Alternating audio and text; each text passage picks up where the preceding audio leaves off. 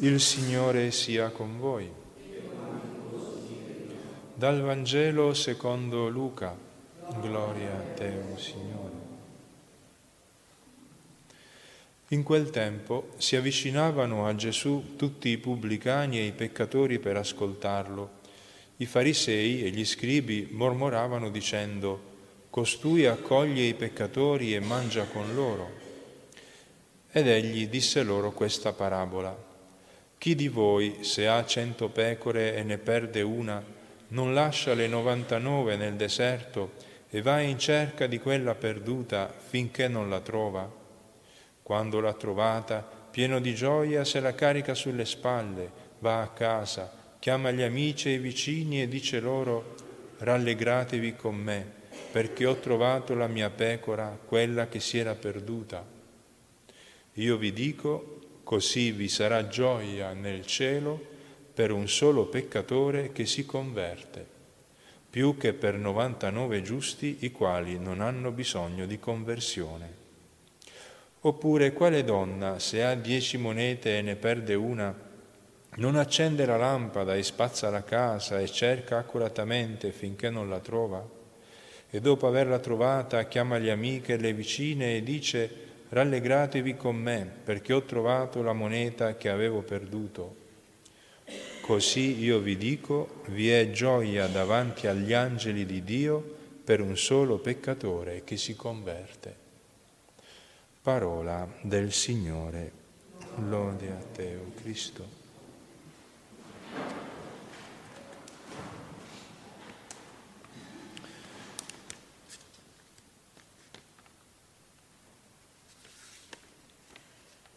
Con queste bellissime parole con cui Gesù descrive la gioia delle realtà celesti che ci attendono, e quindi la gioia di tutto il paradiso, tutti gli angeli, i santi, nell'accoglierci. E anche con queste belle parabole Gesù dimostra tutto l'amore che Dio ha per ciascuno di noi, nonostante i nostri, le nostre i nostri errori, i nostri peccati, il nostro allontanarci tante volte da Lui. La logica di Dio è davvero paradossale. Nessuno perderebbe il proprio tempo e la propria energia per cercare ciò che si è irrimediabilmente perduto. Quanto può contare una pecora di fronte alle altre 99 che sono in salvo?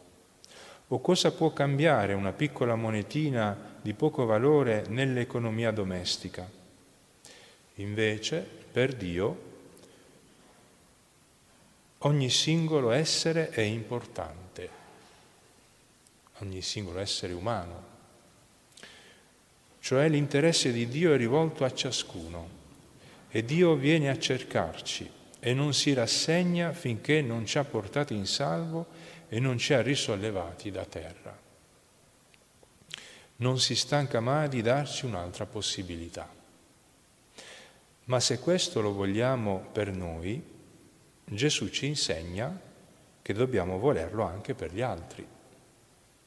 Nessuno è escluso dalla salvezza che Dio ha pensato da sempre, neppure il peggiore peccatore, purché sia disposto a ritornare finché è ancora in tempo.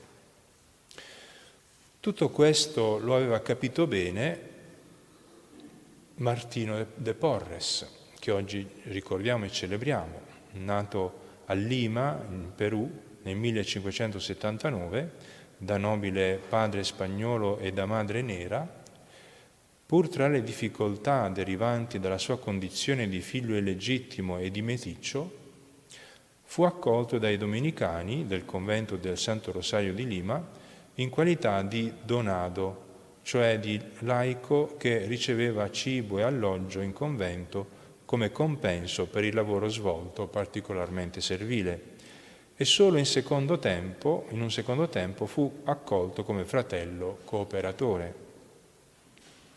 Martino però trattava i fratelli con quella viva carità che nasceva da una fede incrollabile e da una profonda umiltà.